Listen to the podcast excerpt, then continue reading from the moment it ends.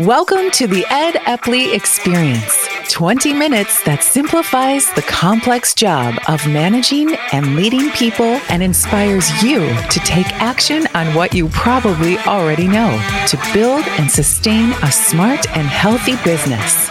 Here's your host, Ed Epley, to introduce this week's guest and business leader. Welcome to the Ed Epley Experience, the opportunity for you, our listeners, to get at least one proven and practical idea that will help you run a more sustainable, profitable, and hopefully overall great business. We have with us today a gentleman that I've gotten to know over the last four or five years, wicked smart. He is remarkably quick and bright, very, very disciplined guy. He's also done a good job at knowing what he's instinctive at and naturally good at doing. And spends a lot of his time in those areas in the business and extremely results driven. One of the most results driven people I know. He's Kurt Barney. He's the CEO of Vandalia Rental, Vandalia, Ohio. If you don't know where Vandalia is, it's just north of Dayton, Ohio, in the crossroads of America. They refer to it the intersection of I 70 and I 75.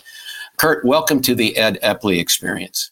Thank you, Ed. Happy to be here. Yes, sir. Appreciate that introduction. Not sure that's, uh, I'll try and live up to that. You have no problems living up to it. You know, it, it occurred to me as I was prepping for today's discussion with you that maybe not all of our audience understands what an equipment rental house is and does. So could you give the audience, uh, the uninitiated, a quick overview of what the business is and the markets you serve and, and how you make or don't make money? Sure, absolutely. So Vandalia Rental is in the commercial space. We're in the rent to rent model of equipment on the short term solutions, which is typically defined by less than a year duration. Okay. Our primary customer base, again, in that commercial space, is the construction, the industrial, and the governmental sectors. And we've expanded our branch network now to go from Lima, Ohio, clear down to northern Kentucky. And as of this month, we should be coming out of the ground in our first location in Columbus, Ohio. You're going to be in my neck of the woods then, huh? Very close, just south of Hilliard. Yeah, I love it. Glad you're coming. You grew up in the business, right? You it's kind of in your blood. Absolutely. When did you know you wanted to make this your career? Was that always uh, in the back of your mind, or was there a point at which you were looking to do something else and realized, yeah, I think I'm going to stay where I am? You know, I think I've always had a passion for this industry. In some capacities, it's all I've ever known. But uh, I think that's because I fell in love with it early on. You know, I joke with people and say that I outgrew the sandbox, so I was forced to find bigger toys. um, but really, I was not allowed back in this business for family reasons after graduating college until I'd gone somewhere else. And I think that was brilliant on my father's behalf so that I could experience it, really make sure it's what the right commitments of my professional journey needed to be. And it, there's no doubt it was. I lasted 181 days somewhere else in the finance business and took a, a, tremendous amount of value from that experience, but was excited to, to come back to this business and, and be a part of it. You know, it, it's so important to know what you don't want to do.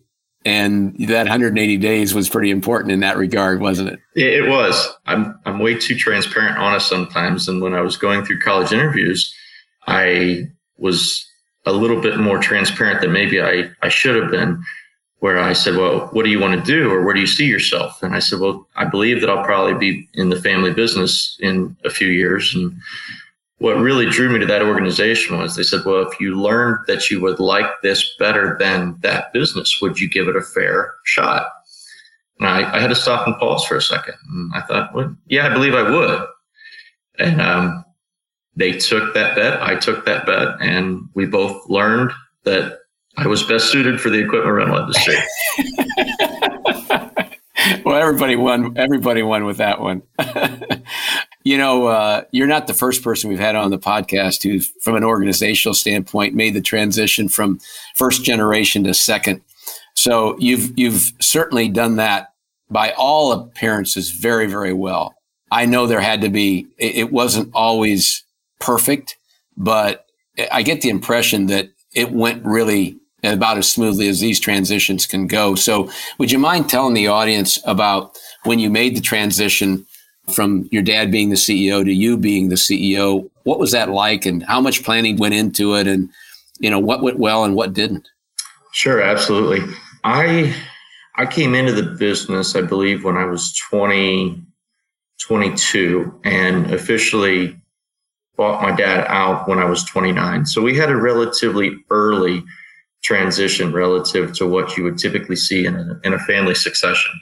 I take zero credit for that. I give my father the utmost credit for that. He was the initiator, he was the driver, he was the coach behind that entire process. What went well, I think, is where we're at today. The fact that we've successfully transitioned the business, the family had zero impacts. Thanksgiving feels the same, and that was our barometer of success. What a good one. That's a great one. Yes, I credit my mother for that completely. But that was how we defined success of a positive transition. And um, each member of the family had 100% veto power for this to not go through so that it was not a majority rule. It was 100% on board. Was that just your mom and your dad and yourself, or were there other family members that had that veto? No, it was my brothers. I have two brothers, and neither of which are involved in the business. And because of my youth at the time, you know, there was still a, a an equitable transaction that needed to be taken place as part of this transition. And those we learned through the journey are different things. Wonderful. Well, that's that's impressive. So, in in the look back, would you have done anything different? You think, in terms of the transition? In terms of the transition, I think there's anytime you do anything, I think you can look back and find things that you could have refined. I think there's a few of those things that we could have done differently, but overall, I would say that we got an A in that process. There was some learning that had to take place on my end. This is the first time that I'd gone through it, that my dad had ever gone through it. And it's really kind of meant to be a one and done. So I think if we were to have to go hit the rewind button, go back 10 years, we've probably learned along that journey and we would have been able to do it a little quicker the next go around.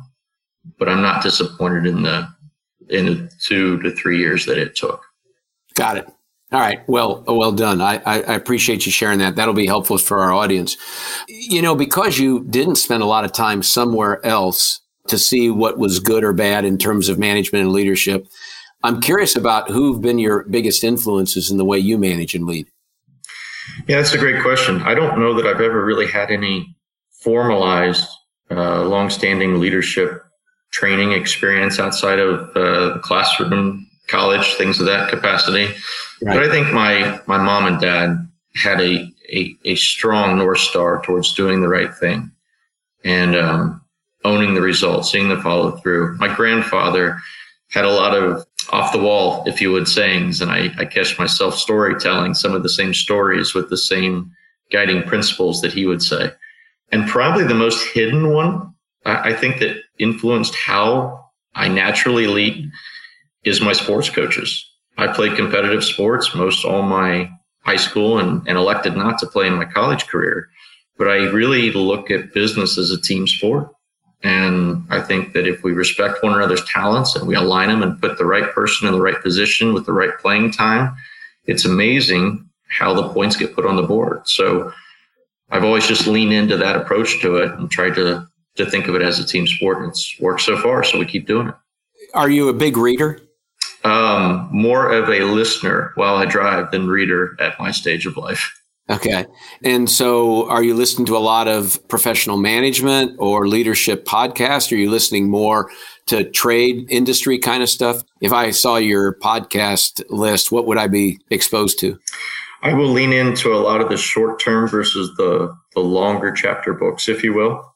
Okay. But I, I find myself having to make an hour drive between branches or to and from home or wherever it may be. Right. And being able to just listen to a, a half hour to a one hour podcast on on leadership, whether it's a uh, there's a local gentleman that does the learning leader, and I think he's got some phenomenal guests on his. I think that you can get a lot of the industry podcasts so that you stay relevant from a a 360 viewpoint to make sure that what you're believing is understood, accepted, and ready for where the industry is also evolving into. And you take all that together and you kind of form your own opinions and strategies, and then you go out there and execute. The business when you took it over, if do I recall correctly, three branches or were there two? When you there was one. There was still only one. Okay. All right, forgive me. I was thinking that, they, that you had had one or two when you started. All right, so when there was one, and and then you went to how many now that you will actually look physical locations? We'll have eight at the end of this year. Okay, so what's the biggest difference for you as a leader when you have these different locations, and what you know where your time goes today versus where it went five, six, seven, eight years ago? If I can go back to sports, I think when I first came into the business, I was the quarterback, called the plays, kind of built the strategy on a on a transactional basis. The evolution has really evolved into instead of becoming the quarterback, moving to the sidelines and being the coach, and even to the point where now I have to take a step into the owner's box and let some of the coaches coach and get out of the way.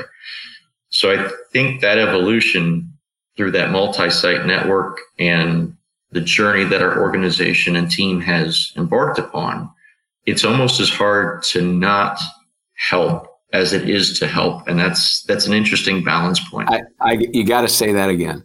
It's it's um, what'd you say? Harder to. It's almost harder to not help than yeah. to help. Yeah, but that's where the true growth comes into that's where the rubber meets the road is when you allow that individual the opportunity to to look and feel through their own eyeballs make the right decision and learn from whatever the results were positive or negative. There's learning that takes place and those those fail points are absolute gold if you'll look at them as the price of tuition relative to what happened. I wrote recently in a blog that we put up on the website about uh, not thinking of you per se but in general are you at the point where you're able to let somebody make a decision with which you would disagree or even where you, you would believe it's wrong, but you trust the person well enough to let them do that and knowing that if they did make the wrong decision, they'll figure it out. So that's a, that's a really high level of maturity to get to because I don't know that I ever did that well, if at all. It's part of our culture. We've, we're probably one of the more backwards organizations where on day one, we're going to teach you how to fail. and we make an acronym out of it. It's it's fix, assess, improve, and learn. And we'll actually celebrate the failures once they've come full circle so that we can have that shared learning take place and, instead of just individual learning. Do you literally, if I join you day one, do I get a chance to fail? Or or is that more theoretically that you're going to try to put me in that situation? Uh, no, day one, if things go as planned and we can coordinate the schedules on they don't let me be part of the hiring process anymore. so the trade was I get to sit down with every new team member and introduce the mission, vision, values, and culture of this organization. And I will I will leave them with a few things, but it the crossed eyes, stares, whatnot, what you get when you say, I really genuinely hope you fail. takes a little explanation. But once they lean into it and they learn that that trust is there and that we're investing in you through the journey, not just every two weeks when we scratch you a check, is where I think you really build that trust and rapport and allow everybody a, a safe spot to do the right thing and function in a cohesive group. Have you built your job at this point to spend most of your time on the things that give you energy or do you still have some things that are part of your role that you know you have to do because only you can do them, but it's not intuitive or, you know, it drains you when you have to do it? There's still a couple of the big rocks that need a little lever to be pushed over the side. But the way I look at it is this team is so resilient and so skilled and so passionate about what we bring and do on behalf of our customers that I'm a contributor, but I'm not a necessity at this stage of the game. So you really got a business now we have a great team that's made a business out of it. Yeah, I mean, you don't have to be there every day to know that it's working. That's an exciting place to get your your organization. Well, I certainly hope they don't listen to you, Ed, because I'd really like them to have me every day. I enjoy going in every day. I know that. I know that. But but all of a sudden, it's an entirely different entity when when you're not there to keep the flywheel turning. You don't have to be there for every every rotation. When I think about the culture as it was when I first met you, and the culture as it appears to be today, would you call it evolved or would you call it different? I would call it evolved. I think that every person that is leading an organization has a style, good, bad, and different. Mm-hmm. And we've evolved our organization through necessity. Some of what our industry shifted to, some of what just different styles between my father and I, to really encourage everyone to take that sense of ownership into what they do and bring to the customer every day. Whereas when we were single site, the path of least resistance was to be able to go ask somebody. Right. And when you're multi-site, you have to understand what the downstream impacts are of what those decisions are. And it, it teaches you to weave it together a little bit differently and, and collaborate and lean on that team. Does the kind of people you're looking for today and try to bring in the organization, is it just more of the same of what you've historically looked for? Or are you looking for different kinds of people that you didn't need when you were one or two branches? I would say it's probably a little bit of both. Okay. If if we get passionate people that are willing to be coached and willing to serve both the team and the customers in a fair and equitable, mutually beneficial capacity, we can do great things. I think we're always going to be looking for those individuals. When we align values, it gets very magnetic. We're attracted to each other. So I also believe that there's some things as the business evolves and grows that there's a skill set that takes years and experience to learn that sometimes you have to bring on because it's just not very practical or high probability that that is going to evolve at the same pace of the business. So if I could use an example, there's a separate level of financial aptitude needed for some of what we're doing today versus what we were doing then. Yeah, right. Those skills are never going to not be necessary through any business evolution. But the the purposeful, passionate people that we have that go out there day in and day out with the boots in the dirt to get the things done, work truly and genuinely as an extension of our customers' business. Those folks we're always going to have a roster spot for. Got it.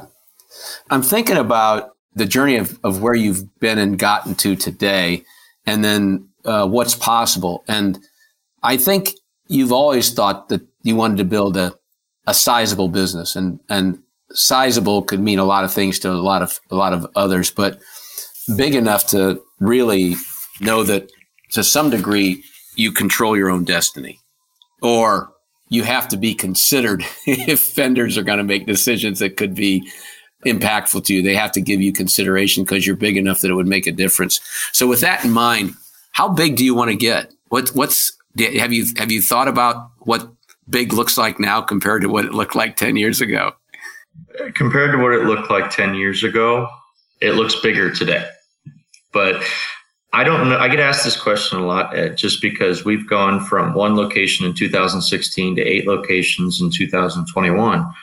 And I anticipate that we'll probably tap the gas pedal more than we will in the brake. But the reality of it is, it's a multi pronged answer. As long as it keeps being fun and we can do great things by our customers and great opportunities for our team members. And we can be a value added partner for our vendors. We're going to keep leaning in. And wherever that journey takes us to, we're going to continue to chase it because it's fun. But when we can't stop being those things, or we have some degradation of quality, or we're not being as good of a partner as someone else can, then we're going to go ahead and hit that gap or that brake pedal and make sure that we correct those. And that's when we'll stop growing because we have something that we need to grow internally to make sure we're putting out the best product and service. I know people might not believe me when I say this, but if if I had to work in a company, yours is one I'd probably want to work in. I uh, one I like dealing with contractors. They're a bit of maverick in most of them.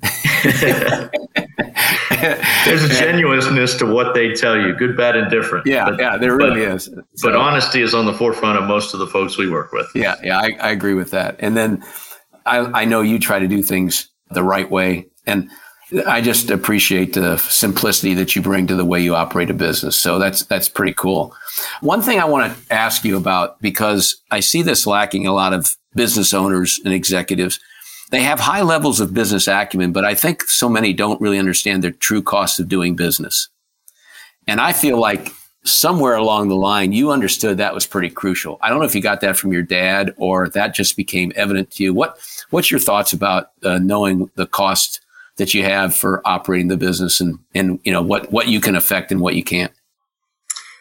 I think it was when we leaned into growth. It was what surfaced out of necessity To be able to grow the team, we had to hire more people. To hire more people, we needed to create more cash, and we didn't have any money. so if the only way to win the game was to figure out how you could create the cash to be able to hire the people. And then if you could grow the people, they would grow the cash. But it really became a chicken and the egg. So the way to solve that problem was to dig down deep, figure out what the true cost of business was, as granular as what we could get it, and then make smart decisions. But also educate across the team what those smart decisions were. Okay. And why. Everybody's a little kid at five years old says, why, why, why, why, why? And we wanted those folks that were thirsty and willing to be coachable for the knowledge so that they could help us drag that ball to the goal line. How far do you, uh, you know, I, I, I, get the impression that you, that doesn't reside in five people in your organization. You're trying to push that thinking way, way down within Vandalia Rental. But how do you make sure people understand the, the impact that their thinking and their decisions has on the financial results? What, what's the mechanism by which you get that transferred?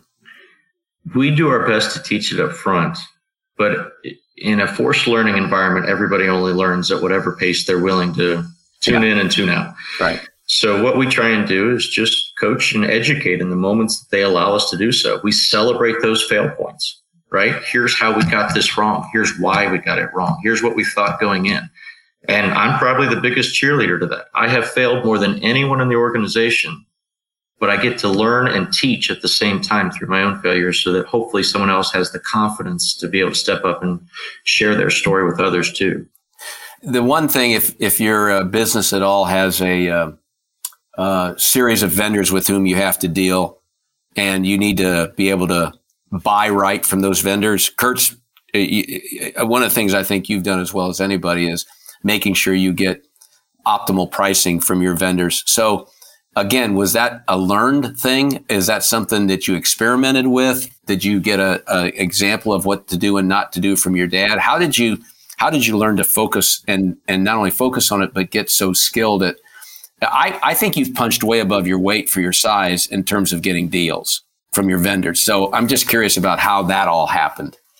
Boy, I hope they don't listen to this either, Ed. the um, I think everything goes back to the same mentality it, everybody has needs, wants, and desires, and most people enter a negotiation with their needs, wants, and desires. We would go into it with what is the optimal result for our supplier. And if we can both find a way to mutually row in the same direction, we tend to get to where we're going. And I think when you establish that level of trust and rapport, and you can start to ask the, the relevant question versus the tight to your chest questions, everybody opens up a little bit and then it's just a puzzle and you have to figure out the why to get to the how to get to the when and then ultimately end up with the what works for everybody and it has to be mutual if if i get filet and they get ground chuck it doesn't work. It's not sustainable. But we can both have a good t-bone and be happy. Okay. Uh, are you still as active in the buying of equipment as you've always been or have you started to shed some of that responsibility to others? I i still am actively involved in a lot of the the larger vendor negotiations but we're starting to cascade that downstream. I think in the next three years, I'll probably be removed from that process, except for the I really like this person, so oh. I want to stop it and say hi type stuff. Um, yeah, yeah, I get that. Sometimes that balance and growth is that to truly grow the right ways, you have to give up some of the things that you enjoy doing, so that somebody else has an opportunity to to enjoy those same things but you have to make sure that what you're doing and, and how and what you're bringing to the organization remains fun in that process too. So I'm blessed that I love figuring out problems or obstacles or removing barriers, and that allows me to stay relevant in, in my role and value add for our team. You get a lot of energy from striking a good deal. I do. Yeah.